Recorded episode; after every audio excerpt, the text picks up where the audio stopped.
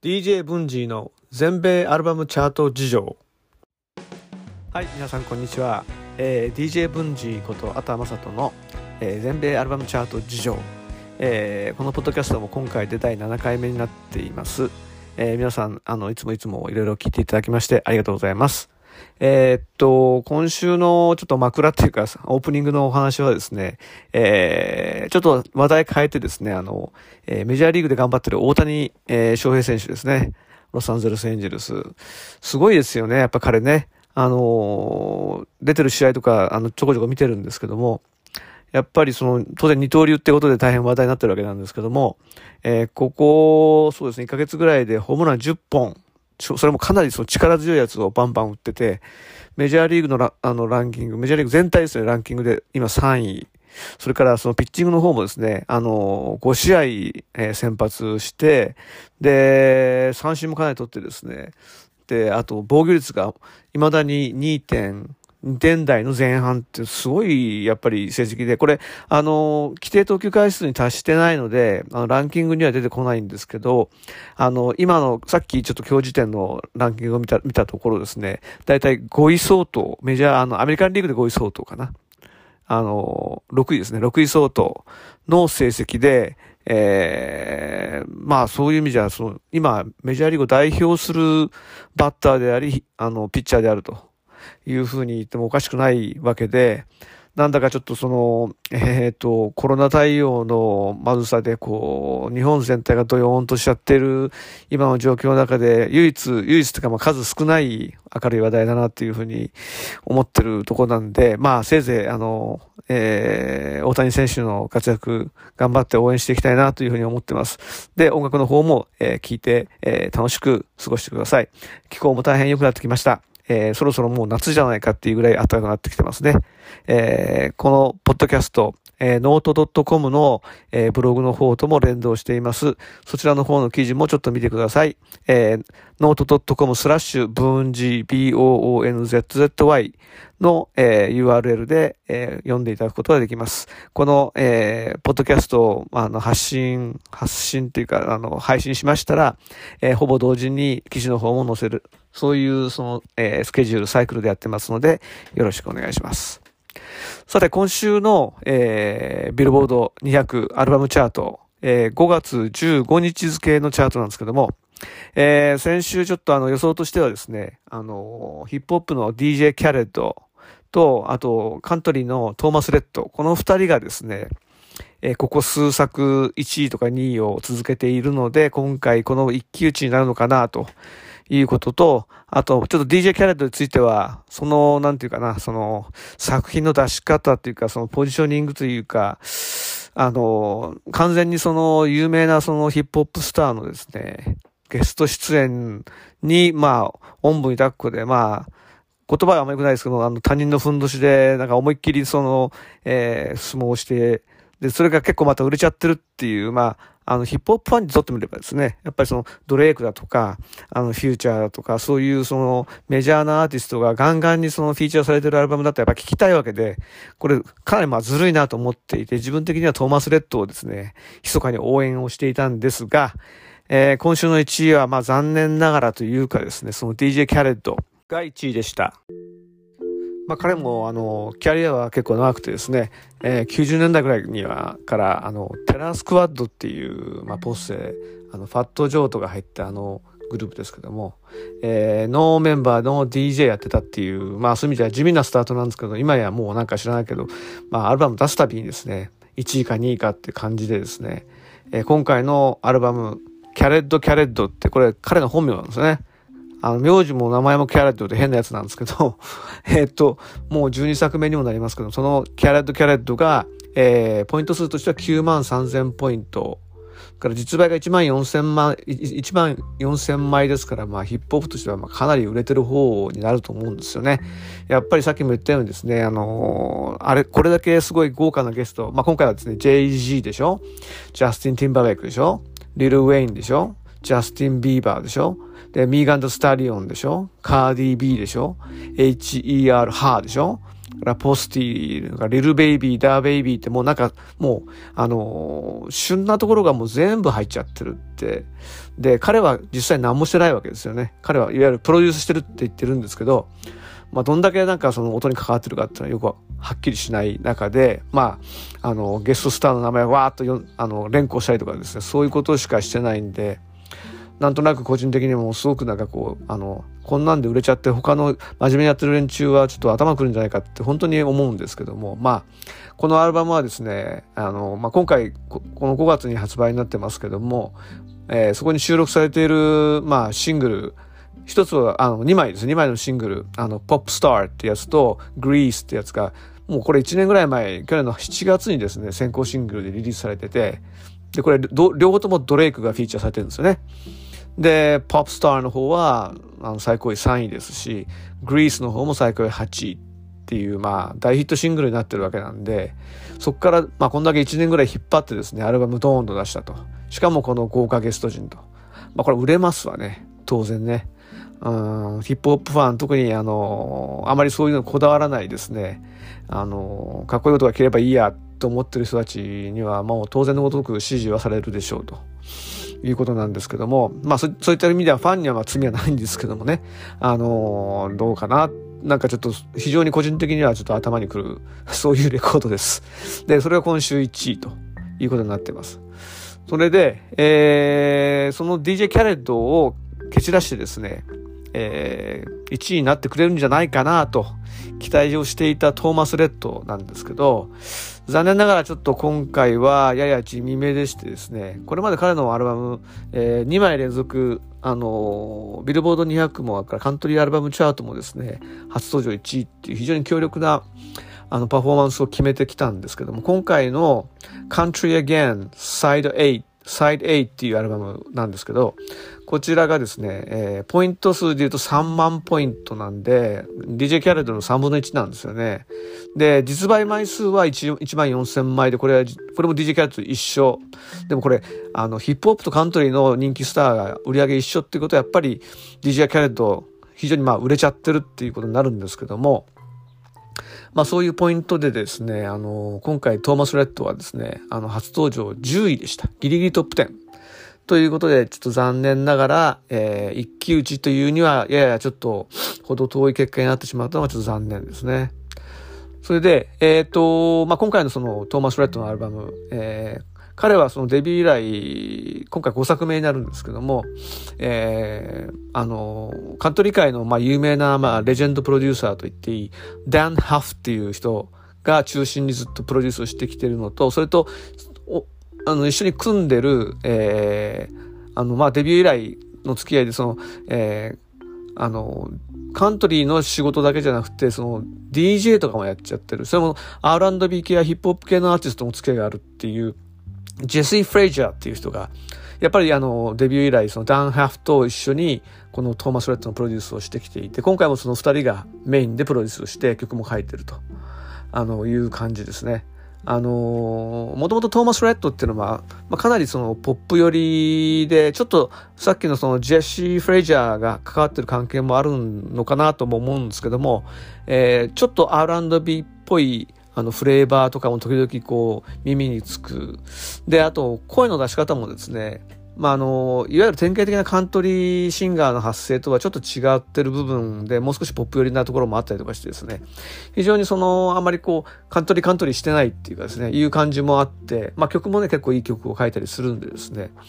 あの、それなりにま人気があって、えー、意外とカントリー聴かない人でもですね、あの、トーマス・レッドの曲なんかはいい曲、いい曲だねって言ってる人を僕は何人か知ってますけども、今回のアルバムもまあそういう意味じゃ非常に、あの、そう、そういう感じの出来のいいアルバムになってるみたいです。で、あのー、今回のそのタイトルなんですけど、Country Again Side A って言ってるんですけど、これサイド A ってことはサイド B もあるっていうことなんで、これあのー、最近この間のエリック・チャーチ、あの、3枚のアルバム、ハートとアンドとソウルと3枚出して、3部作っていう風にやってた、あれのそのアプローチもちょっと似てるんですけども、えー、なんか、年末にその Country Again Side B っていうのが出るみたいなんですけどもね。だからこれは2部作の前半ということで、しかもあのテーマ的には、あのーカントリーのちょっとあの、基本に戻ってるっていうか、さっきちょっとあの、トーマス・フレッドっていうのは、どっちかっていうとポップ系寄りで、R&B のフレーバーもあっていいっていう話をしたんですけども、あの、今回はどっちかっていうと、カントリーの基本にちょっとまた戻ってるっていう感じがあってですね。まあ、それを象徴してるのが、えー、ヒットシングルの What's Your Country Song っていう曲なんですね。これ今年の3月にあの HOT100 の方で最高位29位まで行ってその時カントリーチャートの方も2週間1位になったまああの大ヒットになってるんですけども、えー、今回このアルバムのリリースでもってですねちょっと下がってたやつがまた今週47位で再上昇中なんですがこれ結構そのカントリーのこれまであの作品に親しんできた人には結構聴いてるとニヤニヤニヤニヤしてしまいそうなそんな歌なんですね。というのは歌詞の中に結構有名なカントリーソングのタイトルをですね、読み込んでるんですよね。なんかこういう歌昔なんかありましたよね、なんかね。あの、その、なんていうかな、それをこう歌い込みながら、君にとってのそのカントリーソングって何と。誰でも自分のそのアンセム、テーマソングみたいなの持ってるよね、と。みんないろんなカントリーソングをこれまで聴いてきて、それなりにいろんな人生を送ってきたんだろうと思うんだけど、君のカントリーソングは何ですかってそういう問いかけをしてるっていう、まああの、カントリー、並びカントリーポップファンにとっては結構グッとくる内容なんじゃないかなと思ってます。で、えー、その歌詞の中に出てくるタイトルなんですけども、えー、実はトーマス・レッドってあのお父さんもカントリーシンガーで、あの、レッド・エイキンスっていうんですけど、本当はトーマス・レッド・エイキンス・シニアって言って、親父の方はその後ろの方の名前を取ってるレッド・エイキンス名義でやってたんですけども、そのレッド・エイキンスのあのヒット曲、That Ain't My Truck っていう曲だとか、あとアラバマの Dixieland Delight だとか、からアラン・ジャクソンのですね、あのこれは有名な大ヒットなんですけど、チャラ・フーチーとか、あと最近のヒットですけども、ジェイク・オーウェン、Barefoot Blue Jean Night とか、あとこれも大ベテラン、ジョージ・ストレートの All My Exes Live in Texas。僕の昔の元カノはみんなテキサスに住んでるよみたいなそういう歌ですよね。から、ハンク・ウィリアムスの I'm so lonesome I could cry。これは非常にもスタンダードナンバーやってる曲です。それから、ガース・ブルックスの Friends in Low Places。それから、バーバラ・マンドレルの I was country when country wasn't cool。私はカントリーがクールじゃなかった頃もカントリーだったわよっていう、まあ、カントリーに対する教授をこう歌ってる、まあ、これも有名な歌なんですけども、それから最後、これもわりかし最近、といっても90年代後半のカントリー曲なんですけども、ディアナ・カーターっていう女性シンガーのストロベリー・ワイン。こういったいろんな新旧取り混ぜたですね、カントリーの結構その時代時代で人気のあった曲のタイトルをうまく組み合わせて、さっき言ったみたいなメッセージを綴ってる、そんな歌なんですよね。なかなかあの、いい感じの曲なんで、えー、っと、ノート .com の記事の方にはあの、えー、画像というかあの、あの、PV を貼り付けておきますので、皆さん興味があったら聞いてみてください。えー、っと、まあ、こんな、こんな感じで、そのトーマス・ロット残念ながらその1位は取れなかったんですけども、最近そのエレック・チャーチみたいな、あの、やり方と似たようなやり方で、まあ、まあ、新しいなんていうかこうマーケティング手法っていうんですかね。あの最近いろいろアルバムを売るためのマーケティング手法いろいろあるんですけども、ヒップホップなんかであるように、あのアルバム、アルバムリリースして、次の週にすぐ、あの、ボートラを追加してデラックスバージョンを出すとかですね。あと、まあ、リミックス版を出すだとか。あと、まあ、BTS とかが、あの、K-POP 系が最近よくやってるのは、あの、いろいろジャケ違いのその、えー、CD を出すとか、あと、テイラー・スウィフトみたいに、あの、サイン入りの CD を自分のサイトで販売するとか、いろいろやり方があってみ、んなそれこそ、あの、工夫を凝らして、なんとか売ろうということで頑張ってるわけですね。あのー、まあ、最近ちょっとこの間、えー、あるネットでのそのニュースピックスっていうところの記事を読んだんですけども、やっぱりあの、サブスクにやっぱり今修練しようとしているミュージックビジネスでは、それ以外のやり方っていうのが今後必要になってくると、サブスクだと一曲ストリーミングしてもその、あの、アーティストが入ってくるのはそれこそ、あの、0.0何円だったりとか、いうことで、まあ、アーティストの中には、あの、サブスクがアーティストを殺してるみたいなことを言ってる人もいるぐらいなので、もうサブスクとかでは、あの、まあ、稼げないわけですよね。で、今や、ただ英米は、そのほとんど、売り上げのほとんどが90、9割方がやっぱりサブスクになっちゃってますので、ストリームになっちゃってますのであとはライブで稼ぐかあるいは今言ったような形でそのなんとかそのあのレコードとか CD とかいったフィジカルをなんとか買ってもらうようにいろんな工夫を凝らすっていう感じに今なりつつあるのかなというふうに、まあ、ある意味興味深く興味深くちょっと見ているそんな状況です。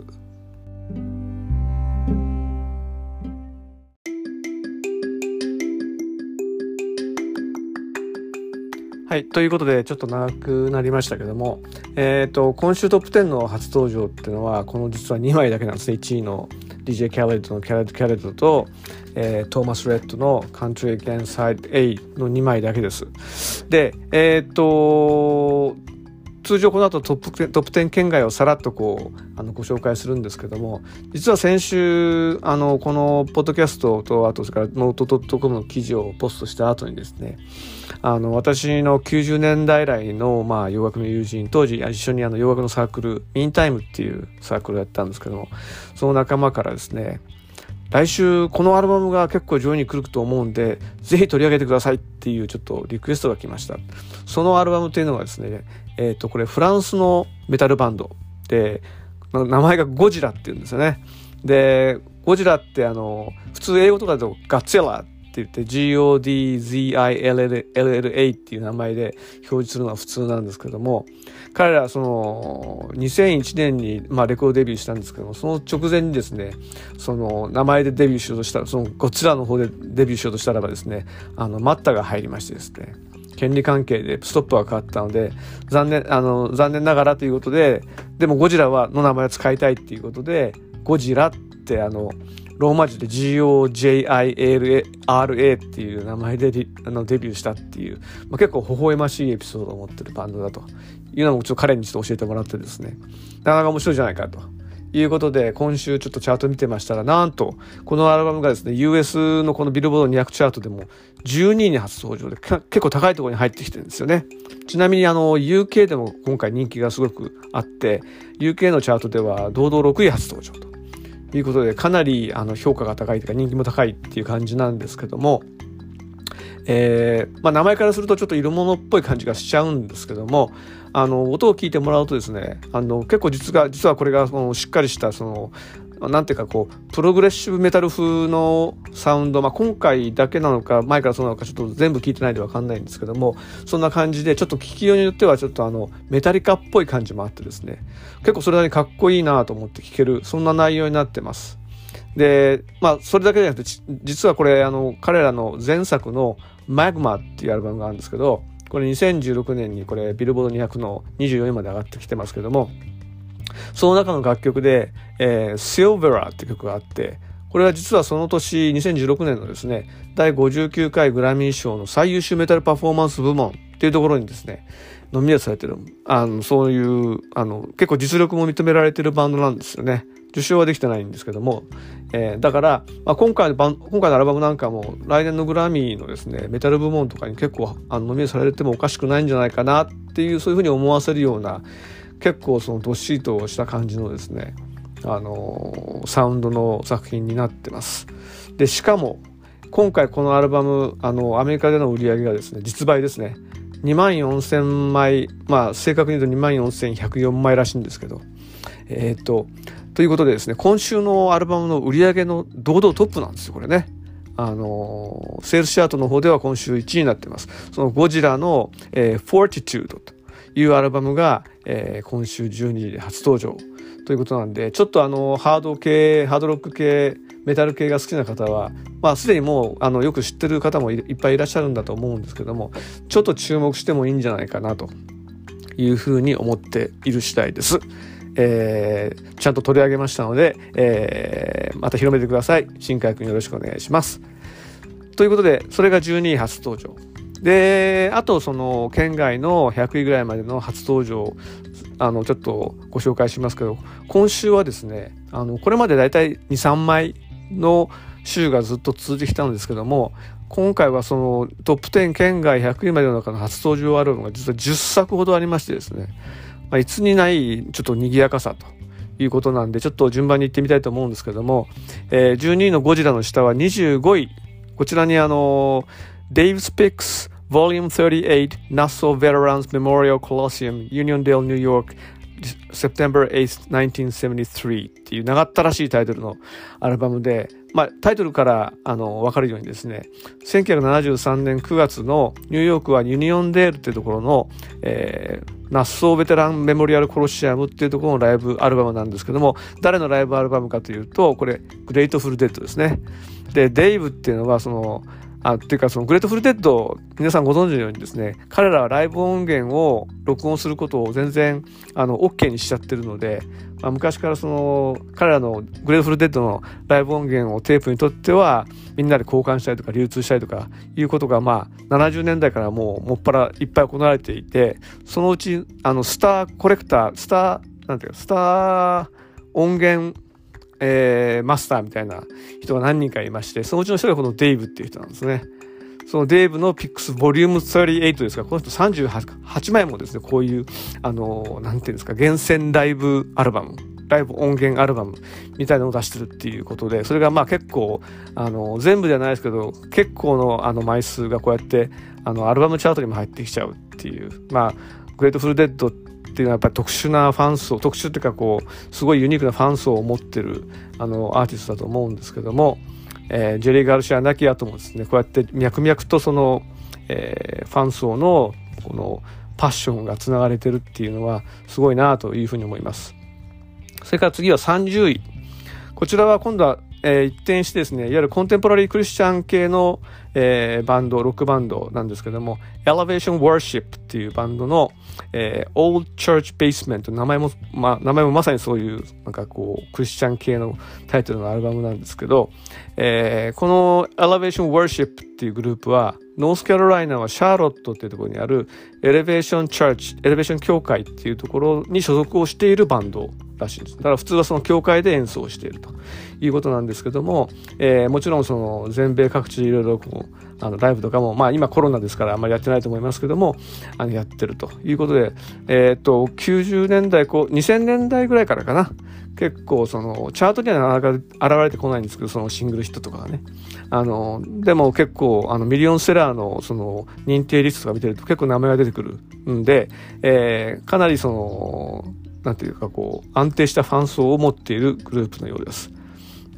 で、えー、今回そのエレベーションワーシップが同じくそのアトランタのそのやっぱ教会所属の別のグループ Maverick City Music っていうグループとコラボをしたアルバムこれが30位初登場でした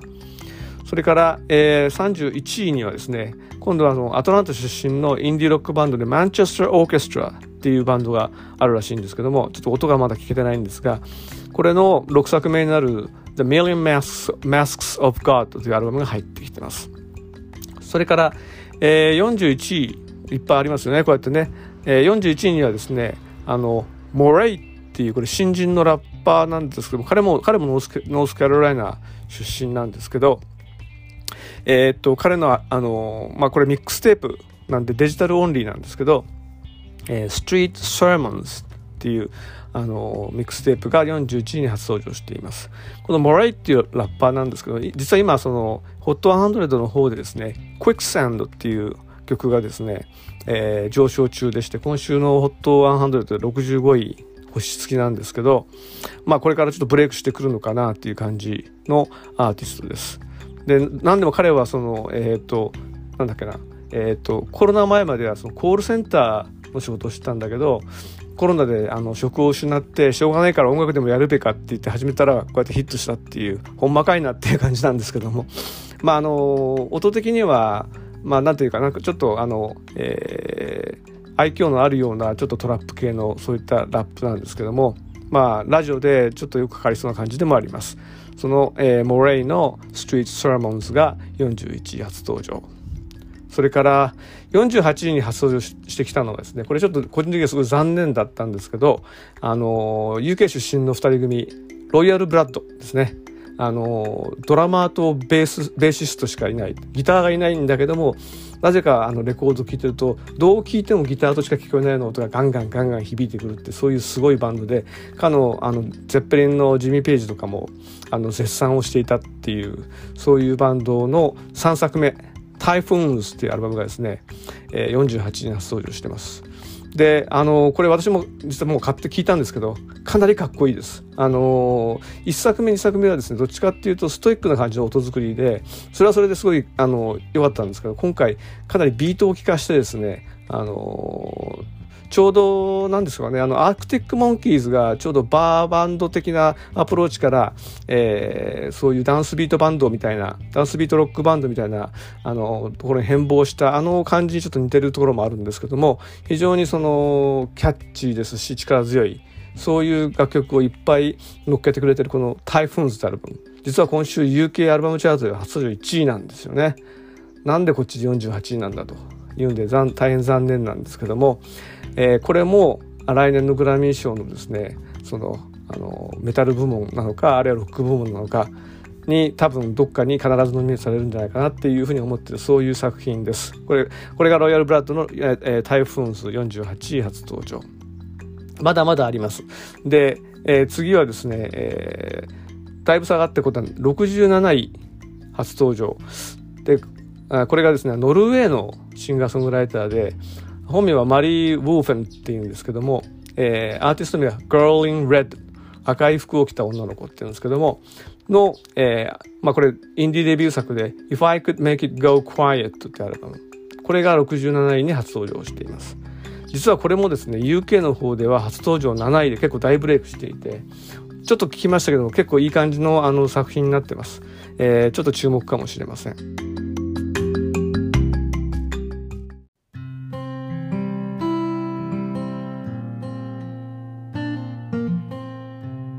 まだまだいきます。74位に初登場したのは、えー、Dropkick Murphys。えっ、ー、と、マサチューセッツ州出身のですね、まあ、あのー、パンクバンド、パンク系のバンドなんですけども、えー、なんとなく、なんとなくというか、その、アイリッシュ系の感じの、あの、佇まいを持っているパンクバンドって、セルティックパンクっていうらしいですけど、の、あの、これ10作目になりますけど、Turn Up That Dial っていうアルバムが発してます。で、Dropkick Murphys、あの、どっちかというとイギリス受けそうな感じなんですけども、アメリカでも結構2000年代以降、結構コンスタントな人気を誇っていて、実はこの前作とその前々作、2013年と2017年で出てるアルバムは、2枚ともトップ10入ってるんですよね。えー、なんで今回、あ、その前も、その前も3枚ですね。3枚トップ10に入ってるんですよね。だから今回も、えー、ちょっと、あの、もう少し上かなと思ったんですけども、えー、今回は初登場74位と、まあ、かなり地味な、あの、登場の仕方をしてました。えー、その Turn Up That Dial が74位初登場。それから78位にはですね、えー、今週コンテンポラリークリスチャン系多いんですけど、えっ、ー、と、Mercy Me っていうもうかなり大御所っていうかベテランのあのコンテンポラリークリスチャン系のバンドですけども、えー、彼らの10作目、えー、Inhale Exhale ってアルバムが初登場。そして最後100位ドンジの方で初登場してきたのは、えー、これ UK の方でも今週 8, 8位に初登場してます、ピンク・フロイドの、えー、1990年のネプワースでの、ネプワースでのライブ版、これが初登場をしています。なんで、まあ、こういった感じでですね、非常になんかこう、バラエティに富んだ、まあ、アルバム群が結構数も多く初登場してきている今週のチャート、これまでのちょっと傾向から言うと、どうしちゃったんだろうっていうふうにちょっとびっくりしてたんですけども、まあ、あの、コロナもアメリカの方では、まあ、どっちかというと収束の方向に今向かいつつある、日本はまだまだなんですけど、えー、という状況でもありますし、まあ、これから夏にかけてはやっぱりそのアクティビティベースの皆さん上がってくるっていうことでですね、えー、だんだんだんだんそのリリースの方も活気づいてきているのかなというふうに思ったような次第です。ということで、えっ、ー、と、今週はあのトップ10見解は以上。で、トップ10のおさらいをいつものようにやっておきます。いつものようにカウントダウン方式で、10位は、えー、初登場、Country Against Side A、トーマス・レッドですね。で、9位は7位から2ダウン、The Weekend の After Hours。えっ、ー、と、彼の、えー、あの、アフターワーズに入ってた、あの、Save Your Tears。こちらの方が、えー、先々週かな？アリアナ・グランデの、あのー、歌声が入ったリミックスバージョンが出て、先週1位になってましたが、今週も引き続き2週目の1位を、えー、キープしています。から8位は10位から2ランクアップ。えー、ポップスモークの Shoot for the Stars, Aim for the Moon。これももうかなり根強い、あの、ヒットアルバムになってますね。今週で44週目です。それから同じくロングヒットになっているのが、デュアリパの Future Nostalgia。これ先週の8位から今週7位にワンナップ57週目。それから、えー、6週間前の1位だった、えー、 Rod Wave の SoulFly。これが今週、先週と同じ6位と。で、5位は先週2位からダウン。えー、ヤング・サグと、えー、その他大勢の皆さんによる、えー、Young Stoner Life Slime Language 2。それから4位は5位からワンナップ、ジャスティン・ビーバーの Justice。3位が先週と変わらず、まだ変わらずこれ粘ってますね。えー、モーガン・ウォレンの、えー、Dangerous The Double Album。から2位は先週の1位からダウン、えー、Moneybag Yo の Gangsta's, Plan Gangsta's Pain。から1位は今週初登場の、あの、残念な DJ キャレッドの Khaled Khaled でした。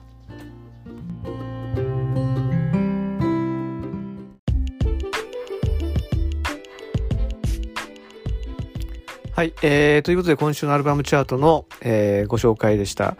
えー、ここで一つちょっとニュース、さっき入ってきたニュースなんですけども、えー、先週あのー、グラミー賞の、えー、ノミネーションコミッティが来年から廃止されるっていうニュースをお伝えしました。それによってこれまで恣意的に、えー、こう、なんていうか操作されていたんではないかって言われている、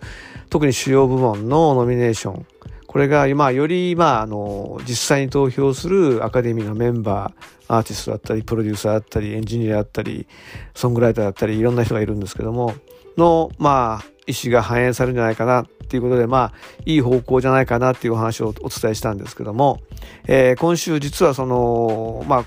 今回の一連のその、えー、ナラス、えー、グラミーのアカデミーをめぐるいろんなお家騒動ごたごたの、まあ、原因になってました、その、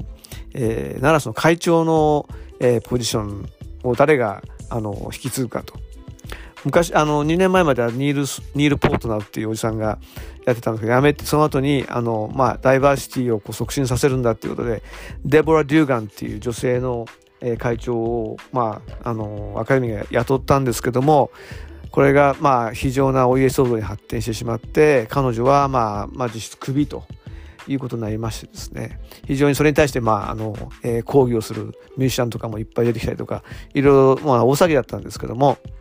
えー、その後ずっとその公認の会長をずっと探してたんですが、えー、この度その決まりましたというニュースがさっき入ってきてまして、あの、まあ、あの、あまりその、びっくりするようなニュースじゃないんですけども、えー、その、新しい会長を探す間の、まあ、えー、代行みたいな感じでですね、えー、テンポラリーに会長を代行していたハービー・メイソン・ジュニア、あの黒人の、えっ、ー、と、ハービー・メイソンというのは有名なあのジャズドラマーなんですけども、その息子さんで結構ミュージシャンで、まあ、業界でも結構、まあ、それなりにこう、それなりというかかなりリスペクトされてる方なんですけども、彼彼が、えー、代行から、まあ、正式にですね、その会長の、えー、に就任すると。いうニュースがさっき入ってきました。まあ、そうだろうなと思いますよね。あんだけお騒ぎした後にですね、なんかこう、えー、全然関係ないところから、まあ、あの、採用されて入ってきてやるっていう、いかにもこう、渦中の栗を拾いに来るみたいなね、感じなので、まあ、かなりペイはいいんでしょうけども、まあ、普通はなかなかちょっと手が出ないっていう感じが、まあ、普通だと思いますので、まあ、その間、ちょっとあの、えー、代行で結構それなりにその手堅い感じで、えー、状況を収集してきていたハービー・メイソン・ジュニアの、まあ、手腕に、まあ、一応評価が、まあ、集まってですね、今回、あの、正式に彼がナラスのあの会長に就任するというのが決まったようです。まあ、これでまあ、ちょっとグラミー落ち着いて、で、ノミネーションコミッティも廃止になったことだし、まあ、来年のグラミーは、まあ、これまで最近にない、まあ、あの、まあ、納得できるというかですね、あの、気持ちのいいグラミー賞が、えー、見れるんじゃないかなっていうふうにちょっと期待をしています。えー、どういう、あの、ノミネーションになりますか。また例によって12月ぐらいですかね、に発表になると思いますので、その時にはまたこの、えー、ポッドキャストでもちょっとお伝えしたいと思いますし、当然ノート .com の方でもグラミー賞関連の、えー、記事は別途また、今年もやったんですけどもね、あの、カバーをしていきますので、えー、皆さんぜひ、あの、よかったら、えー、目を通してみてください。ということで、今週の、えー、アルバムチャート、え、全米アルバムチャート事情、ここまでなんですけども、え、いつものように、え、来週の1位予想をしてみます。えー、来週のチャート集計対象期間っていうのは、えー、5月の7日から13日、この間木曜日までにの、あの、ポイント